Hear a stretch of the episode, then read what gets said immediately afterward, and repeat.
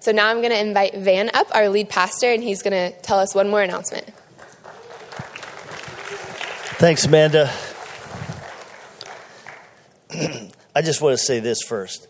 If first service worship was any indication of what's going to happen this service, uh, there's going to be a mushroom cloud over this place by the end of the day. And uh, just God's presence is here. And, you know, coming into his presence is really coming into his love.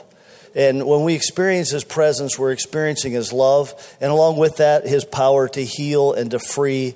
And uh, it, it's such a such a wonderful thing to be able to come together and to come into God's presence like we do.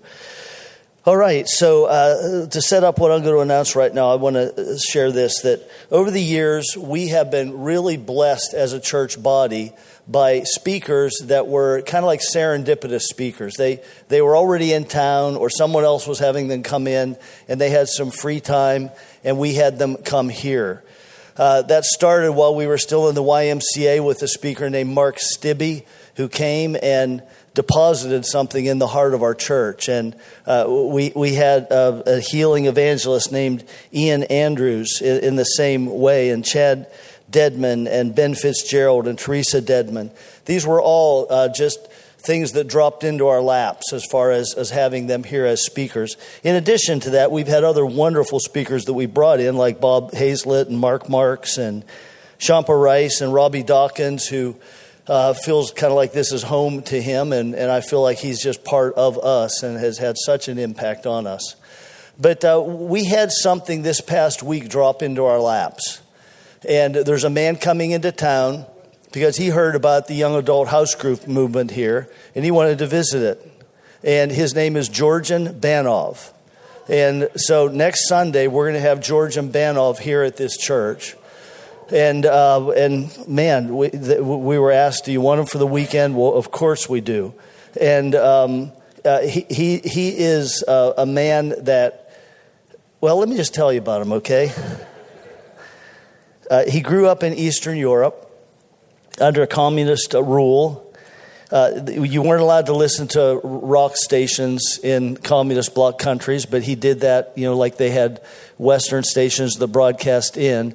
And he heard the Beatles back in the 60s, and he loved rock music, the Beatles style of rock music, so he started a rock band in Bulgaria. And which was against against the uh, wishes of the communist rulers at that time. But in the mid 60s, his rock band became um, famous throughout the nation. And so wasn't a whole lot they could do against him then, but uh, he, he sang music. At that time, he wasn't saved. He sang music that was like protest music against the oppression and things like that. In the late 60s, he escaped from Bulgaria. Not an easy thing to do to uh, pass through the Iron Curtain and come into the West in those days, but he did it, came to the United States ended up in Florida or in California during the era of the Jesus movement. If you're familiar with that, um, anybody here remember, actually remember the Jesus movement? Okay, hands up all over the place here. That is awesome. I remember it too. For those of you that don't know, it was a, a revival that swept across our country in the late 60s and 70s they had a, profound impact on college campuses and high school campuses, as well as just the whole young adult arena. It, uh, it really impacted our generation in a profound way. But through the Jesus movement, Jesus People movement, um, uh, Georgian Banov met Jesus in a very dramatic encounter on the top of a mountain, spending the whole day up there. Just, you know, God, if you're real, Jesus, if you're real, I've got to know it and he actually had a vision of heaven and uh, just just an incredible life changing experience that he had there. And it, his biography says that he came down from that and devoured the Bible. And I like that. I like it when I hear someone had a, a, powerful spiritual experience and they devoured the Bible as a result of it because the Bible is like the baseline. It, it fills our lives and our hearts and changes our minds the way we think and the way we see. But um, he was a musician. And so Georgian Banov was part of the Music Machine project. Anyone here know the Music Machine? You have kids? Okay. Years ago, it was maybe the very first, I don't know, of, of the like children's focused worship kind of mm, cantatas, the, the, not a cantata, but it was like a, a whole album and a story, and they called it Agape Land. So no one knows about this? Okay, okay. Well, he wrote the song Bullfrogs and Butterflies. And you know it. All right. Well, I'm going to sing it, so you sing it with me, okay?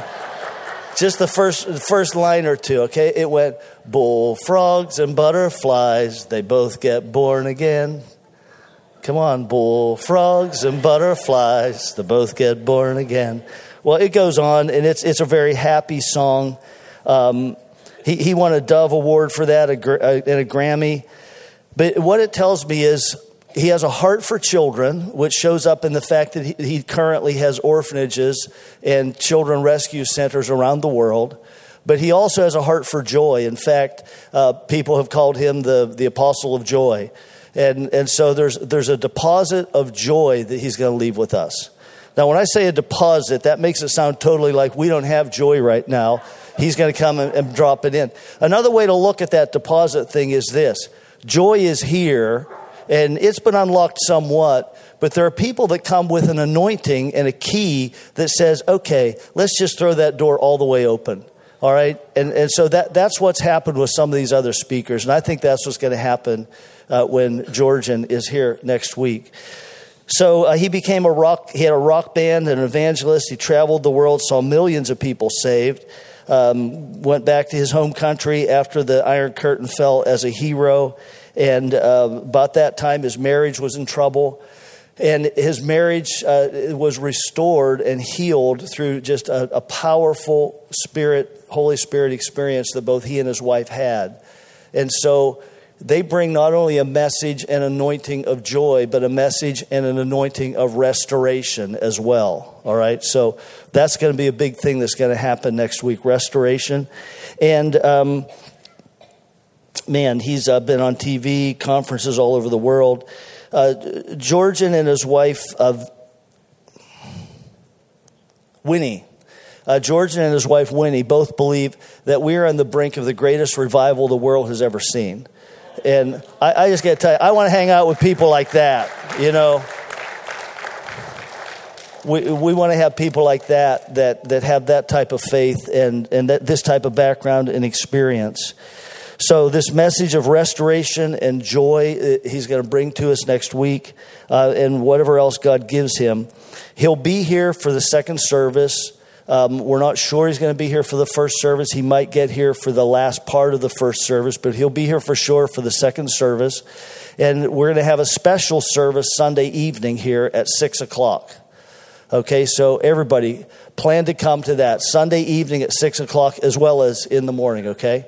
So that's next Sunday, March 12th, Georgian Banov right here, and uh, have a lot of anticipation for everything God's going to do through having him here. All right, I'm going to introduce uh, our speaker this morning, Dave King. Uh, yeah, yeah.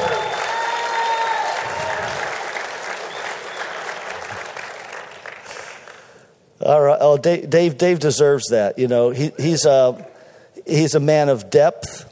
Uh, he's a, a man who understands the things of the Holy Spirit in a real profound way. Um, uh, you know, one of the one of the gifts Dave has brought to our church is just blessing the staff. I mean, his presence here has unified our staff. Uh, we feel loved by Dave. We feel loved by God, and we love each other.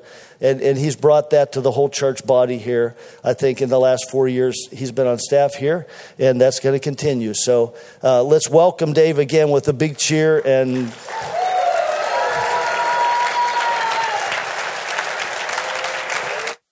Ah, thank you.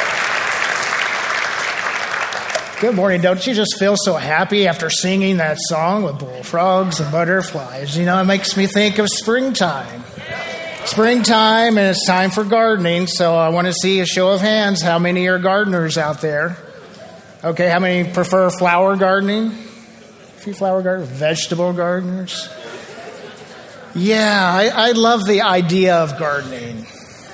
You know, I, I, I, love looking at the flowers as they're coming up, and I certainly love to eat the vegetables as they're growing up. But I'm thinking that gardening is really a lot of work, isn't it? I mean, it's just, I mean, no. There is a super gardener out there. I want to meet you afterwards. I mean, it takes some effort, though, to clean away the soil with all the debris from winter, to be able to put the fertilizer in and to, to plant the seeds in the ground and just watch them come up. I mean, there's something beautiful about watching a, a garden grow and come together.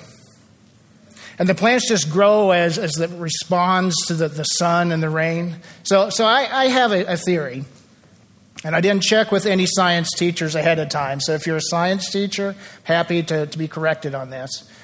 But I'm just curious in a garden, is a plant active or passive? How many would say it's active? Others would say passive. Well, I think it's, it's active because it responds to the work of the master gardener that has planted it. It responds to the rain and the nutrients and it grows toward those nutrients. And I have this, this feeling that God loves gardening too. I mean, think about it. That as we have accepted Jesus Christ, as Jesus came and died on the cross for us and rose again, that opened the way for God, the master gardener, to plant a new seed within our hearts, a new seed, a new nature. See, by Jesus dying on the cross, He cleared away all the old debris of our lives. He's given us a new start as sons and daughters. And as God looks at us, He says, Those old things of your old life are destroyed. And He looks at you, and He looks at me, and He says, Wow, she's beautiful. Wow, he is beautiful. And God says, Now that I see your beauty, and you can look at your beauty, Go and freely respond to all that I have for you. We're in a message series entitled Identity 3D. A year or so ago, we did a message series on identity of who we are in Jesus Christ. We're going to revisit that series this time, but take it with a more practical bent on how this new identity plays out in day to day living. Last week, Van kicked off our series, and I highly recommend the message. For in the message, he makes this great statement. He says, God gives us a new nature, and he leaves us with the responsibility to grow in our understanding of him. And so today, I want to spend some time just looking at ways that we can respond to the Master Gardener. But before we do that, let's pray together. So, Lord, we thank you for all that you do in our lives. We just thank you for the joy that you bring to us. Now, Holy Spirit, come and just open our hearts, open our minds, speak to us. We love you. Amen. So, Jesus gives us a great answer on how we are to respond. It's just to love God with everything we are and everything we have. We're going to read about an incident that's written about by New Testament writers Mark and Matthew. And we're going to focus on Mark's telling of the story. And it records an incident of Jesus debating with the religious leaders of his day. So let's listen to Mark's description. One of the teachers of the law came and heard them debating. Noticing that Jesus had given them a good answer, he asked him, Of all the commandments, which is the most important? The most important one, answered Jesus, is this Hear, O Israel, the Lord our God, the Lord is one. Love the Lord your God with all your heart, and with all your soul, and with all your mind, and with all your strength. The second is this love your neighbor as yourself. There is no commandment greater than these. Well said, teacher, the man replied. You're right in saying that God is one and there's no other but him to love him with all your heart, with all your understanding, and with all your strength. And to love your neighbor as yourself is more important than all burnt offerings and sacrifices. When Jesus saw that he had answered wisely, he said to him, You are not far from the kingdom of God. There were two religious groups that were harassing Jesus the Pharisees and the Sadducees. And in Mark chapter 12, we're reading of an incident that Jesus is encountering both apparently in the same day. The Pharisees try to trap Jesus in a debate, and he leaves them speechless. Later in the day, the Sadducees want to debate them, and Matthew tells us that he silenced the Pharisees. Loose way of saying he shut them up. You didn't know I could do that, did you? Shut them up. Pharisees heard about the arguments because they were constantly arguing with each other. And the Pharisees decided, hey, he's over with the Sadducees right now, so let's send a member of our legal team over to uh, confront him again. So a lawyer went over, and in the middle of this debate, it's kind of quiet because Jesus had just silenced the Pharisees. The lawyer goes up and says, Jesus, of all the commandments, which one is the most important? Now, on the surface, this looks like a trap. But it's really not because as we read the story, we're seeing that this lawyer is very, very close to being captured by the king of overwhelming love. And so his question is really an honest seeking, an honest desire to know. The question of all the commandments, which is the most important? Now, this guy is a lawyer. You would think that by now he would have had it figured out. So is he confused? Well, to give us a, a bigger picture of what's happening is that the religious leaders had ongoing debates with each other of just how many commandments there actually were. Some believe that Moses, who handed down lots of laws, lots of commandments, actually handed down 613 of them. And depending on which teacher or rabbi that you were speaking with, you would get a different story of which is more important. This teacher would say, well, this list is more important and the others are less. And the others would, say, no, no, no, no, he's wrong. These are more important, these are less. And so people were aware of all these discussions and they were just feeling guilty and fearful and confused. Which ones am I supposed to follow? Others would look at the list and say, hey, I'm doing this one really, really well. I, I do well. I'm performing well. But their hearts full of pride were separating them from just this friendship with God, this closeness with God. So it's a legitimate question the guy is asking Jesus which, what's right here? So Jesus answers him. And in my paraphrase, he's basically saying, hey, listen up. Respond to the master gardener. What he actually said was this Hear, O Israel, the Lord our God, the Lord is one. He's quoting from the Old Testament book Deuteronomy. And Bible scholar Kenneth Ulmer summarizes some thoughts on this statement. He says the statement represents the truth that the knowledge of God precedes knowledge of oneself or of others. The statement defines the nature of the relationship that God's people are to have with Him and with each other. And what he's saying is this God, from the very beginning, delights in the people who love Him. He loves to be known by us. He wants to talk with us. He wants to hang out as friends. He wants to show us the best way to live our lives. But in turn, as we hang out with Him, He shows us something about us, of who we are inside. He shows us something about our strengths, about our abilities. He plants the dreams in our lives he plants creativity that we can express. And He wants us to be able to recognize and enjoy those gifts. See, we are to recognize and celebrate God. And in His presence, He shows us our hearts and says, Look at you. Look what I've placed in you. You know, commandments, as they were originally intended by God, were not harsh statements to make us feel guilty or fearful. They were invitations to respond to the fullness of the life that God has for us. The fullness of joy that He has in living out the goodness that He brings. See, Jesus, who is God, knows the intent of the original commandments. So when He answers the lawyer, He says there's two things. Love God with everything you have, and love your neighbor as you love yourself. See, Jesus combines two commandments Deuteronomy 6 5 and Leviticus 19 18. He combines those two, and uh, teachers and rabbis of his day, that was something unheard of. They just didn't combine them that way. So Jesus is making a new statement here that this is important, this is a lifestyle. So if Jesus, being God, says it, it must be a good thing.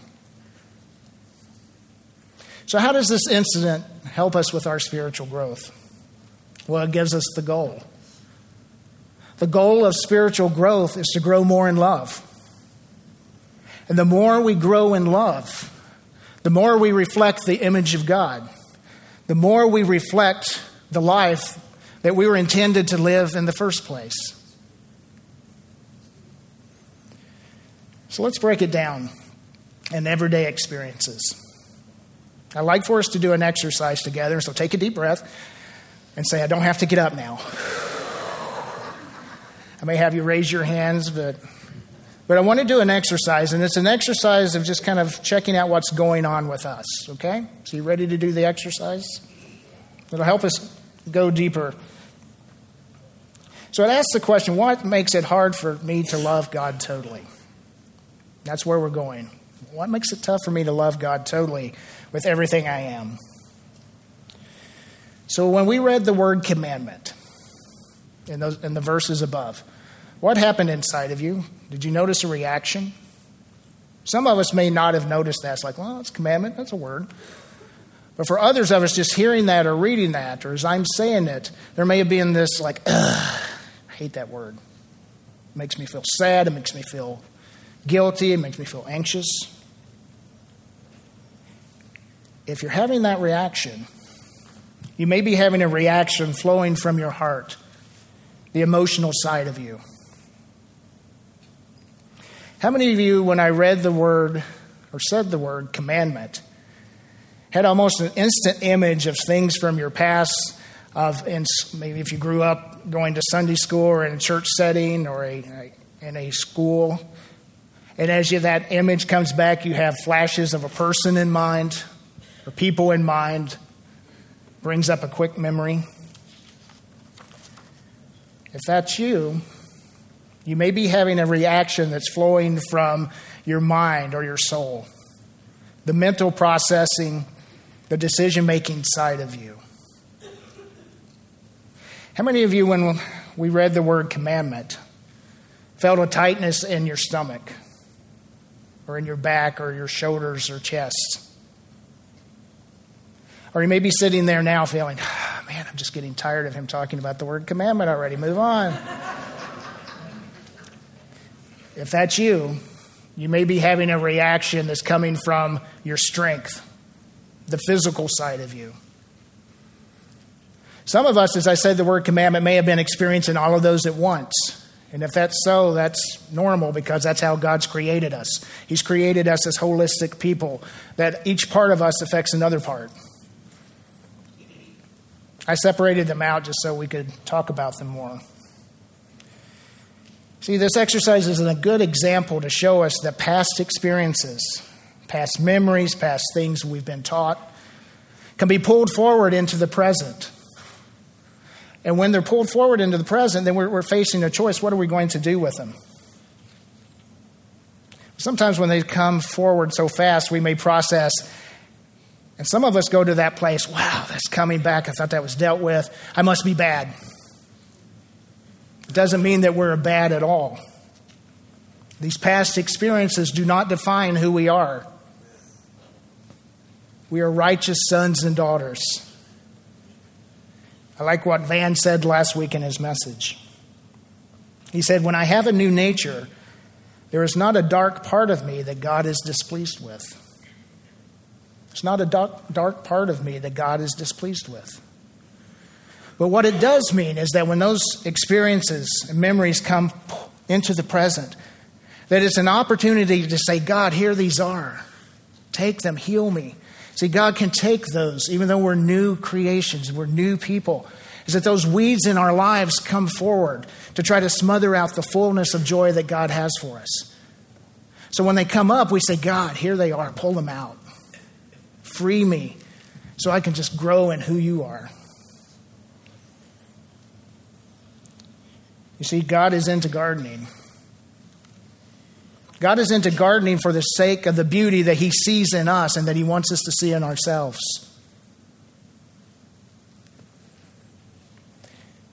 The exercise we just did is intentional because I wanted us as, as a group to just practice it together because it's helpful in spiritual growth.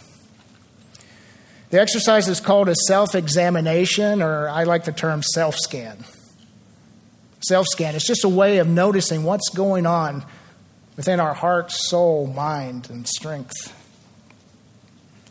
A self scan is not navel gazing. Don't go there. Any of you know what navel gazing is? navel gazing is like, I'm so bad. I can't believe I did that again. I always do the same thing. I'm never going to change.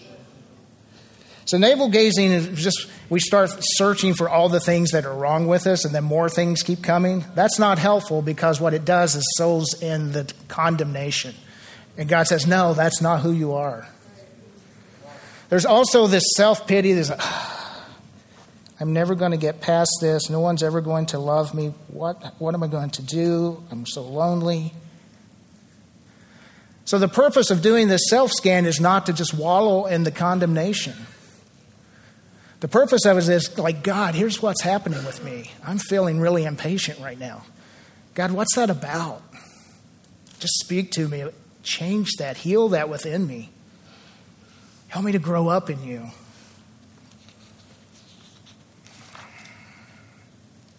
You see, self scanning is an honest way of communicating with God. An honest way of communicating with a God who totally understands us.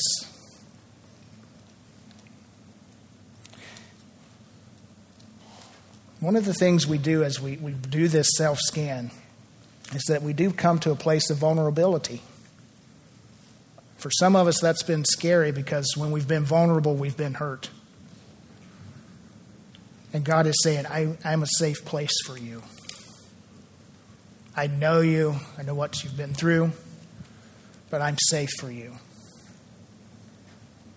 And in that, in that moment, in that moment of closeness, God heals our hearts and makes us stronger and more powerful in Him.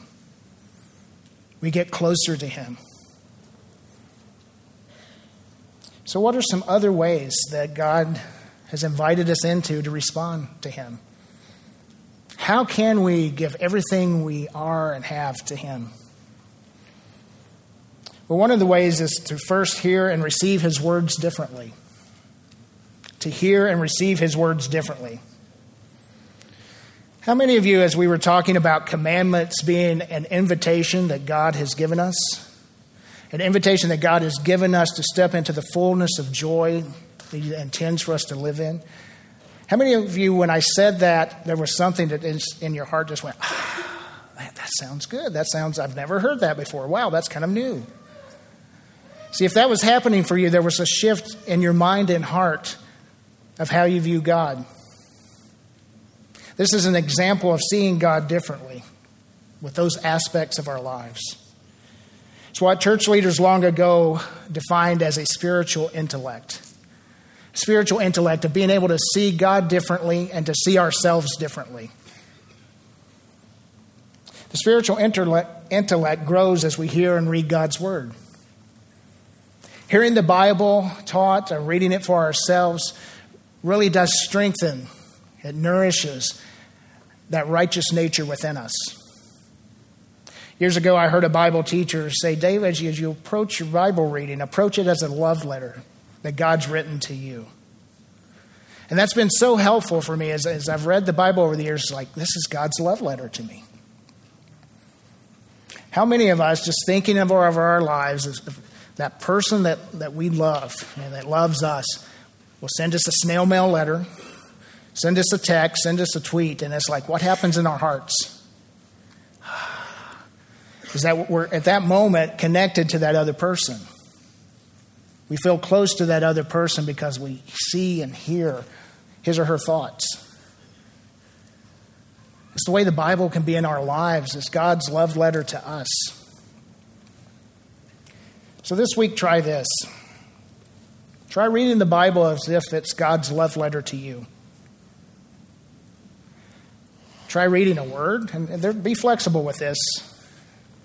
Try reading a word, and if that word just kind of pops out to you, just kind of think about that word all week. Write it down, and just as you're driving or brushing your teeth, well, be careful driving. Keep your eyes on the road. But just think about that word.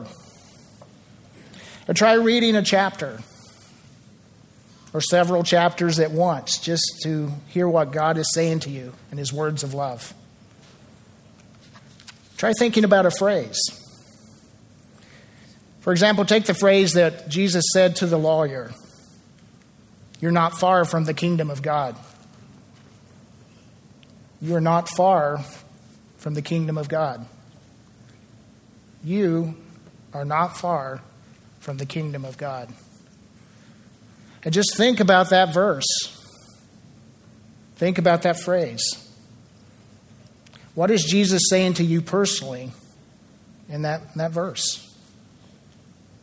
How does Jesus look at you as you're reading that verse or thinking about that verse? What does he have to say to you? You know, other ways to love God with our heart, soul, mind, and strength include some of the practices we're doing today of just being in here together, of just listening and hearing uh, the Bible taught, but the worship that we're doing. Today is communion. We're going to be receiving communion, and as we take that cracker and that juice, just receive it as a gift from God that says, God, I just recognize in this moment that you so freely delight in me, and you so welcome me. I please your heart, and I love you a recognition of all that God wants to pour into us. Just through our giving, we each work at something throughout the week. Whether we're employed outside the home or in the home, we do work. And the fruit of what we do, the fruit of our strength, can be given back in celebration to God. It's like, God, in gratitude of all that you've poured into my life, I just give back freely to you now. And just through the singing we do, the raising of our hands or dancing, is that we're outwardly expressing that love that we have for God because that is how we were created. It's what we were made for. Another thing we could try this week is silence, getting away from the noise. Declaring moments in our days and weeks where there's a no media zone. This will help us hear what God is saying to us, just to quiet our hearts and minds.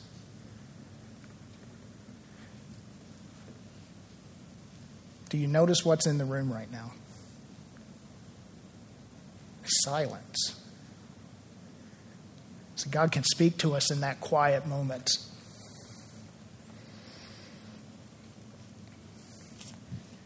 It's helpful to get away from the media the devices because I'm finding out it's bad for our brains.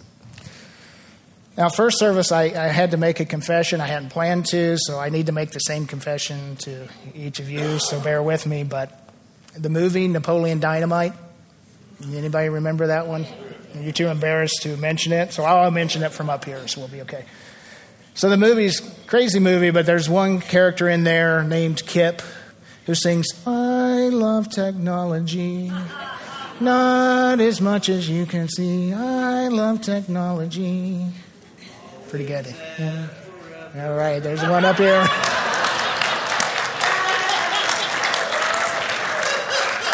Yeah. No. Well, some of us really love technology. I personally like technology, but I'm finding it's not always good for me because I find that I get really overwhelmed at times. There's an interesting article in September 2013, The New Yorker. It's a news publication that actually did a study that says that the computer is weakening our brains. And, and again, this guy is using his computer to, to type on the internet, but he's raising the question. Presents the ideas that they have become distraction machines that have gone from supporting multiple users with different uh, tasks to help bring things together. But there's been a shift that's happened, and it's supporting multiple desires within us at the same time. So, what that's saying is that what was meant to help several people, now we have internalized it and we're trying to do many tasks at once. And some of the results of that has led to an internal conflict. Uh, trying to fulfill multiple desires at once becomes an opposite of concentration. So, what we can do, and what the guy is raising, is like, well, this is a problem. We should probably do something about the problem, right? Well, one of the things that we can do to begin to break that, that hold in our lives is to take moments of silence. And that can be very brief because some of us are uncomfortable with silence. It's something we grow in because we're so focused. But try this. Go for a walk sometime this week if it's warmer, sunny outside, and just leave your phone at home. Or sit by the window and look at the sunrise. Or just look at a tree. Some of you are going to be looking at your gardens, I know, thinking about the work that needs to happen, but just sit there and think, God, this is so beautiful, the creation you've given. Some other things that we can do to love God with everything we are is challenge our beliefs, challenge what we're thinking getting some more sleep, eating differently, eating healthy things, getting some exercise, giving and receiving love to others. Some of us are freely able to give love to others, but to receive it for ourselves can be kind of tough. Or we'll say, no, thank you, that's, eh, that's okay. But in reality, we are built to re- give and receive love. This past week, I have to admit, was been a tough one for me to prepare this message. It was a busier than normal week for me, and I was learning some new things on a computer, which was tough. There's a point that I was meeting some, some new people, driving a, a, little more than I do, and traffic was heavy because of some of the icy roads, and so I'm just feeling my body get really tense. And I, when that happens, I stop breathing a lot truthfully, think about it. When you're driving and you're clenched, you notice you're breathing. Because if you're not breathing well, you're not getting enough oxygen and, and you're could be a little confused. And I noticed I was doing that with my with my body and my message routine was just not happening. As the week wore on, I became anxious. And some things just, uh, I would try to exercise, and some days I would exercise and it helped. Some days I would get quiet. I was able to quiet my heart, but other days I couldn't, so I'd crank the radio up. I listen to talk radio sometimes. Why? I don't know, but I just do. And so I was just, my mind, and I had it up loud, and it was affecting and pounding. Sometimes I would eat right, and other times I would dig out the cookies. I love Girl Scout cookies this week, and I was digging out the sour cream. And there came a point toward the end of the week, that anxiety started to spill out. And I started uh, to become self critical, say, I can't get this message together. It's going to be lousy. How am I going to study? And Friday night, my wife, Sharon, looked at me and said, Dave, stop it. she says, You're a great teacher. God is going to lead you in this. God's got this. So, can I come and give you a hug and pray for you? So, she came over and prayed with me, kissed me on the forehead, and said, Okay, get back to studying. But that moment in time broke that cycle of negativity that I had gotten into. And on Saturday morning, a friend of mine that normally doesn't text me sent me a text said, Dave, I'm praying for you for tomorrow, for Sunday morning. And later that night, another person, another friend sent me a text said, Hey, you hear the voice of God. You've got this. Flow with it. You see, throughout the, the week, I was moving in and out of this expression of, of, of loving God, but there were some weeds that had grown up, that some things from my own past experiences were trying to snuff out the joy. And God used some other people just to pull out those weeds. See, we need people in our lives. Keith Miller, a teacher years ago, said there are two types of people that we tend to run into. There are the balcony people that stand up on the side and cheer for us, yeah, you can do this. And then there are the basement people, the people that drag us down, that are critical and negative. And he encourages us find all kinds of balcony people that can encourage us and that we can encourage. It's so important to receive because we grow as we receive love and give love to each other. God, the master gardener, has planted rightness, correctness in each of us. God has planted value and worth and power in each of us. And his invitation to us today is just continue to respond to his love, continue to respond to his beauty. Because as he looks at us, he says he sees beauty. We are his sons and daughters. He made us beautiful. And some of us here today really need to hear that word and to receive that those words in to hear God's word differently because we've been so self-critical, self-depreciating. God says, "Let's stop it. Know the truth of who you are." I'm going to invite Amanda to come up. And as she's coming up, we're going to continue our worship just like to pray for us. So, Lord, thank you so much. Just thank you so much for your love. And I just pray right now that just uh, the words that we've received and, and have heard, that you would just work those deep within us. As we just enter your presence just through communion and through uh, singing that you would speak to us as only you can. We just welcome you to do all that you want to do today in us. In Jesus' name, amen.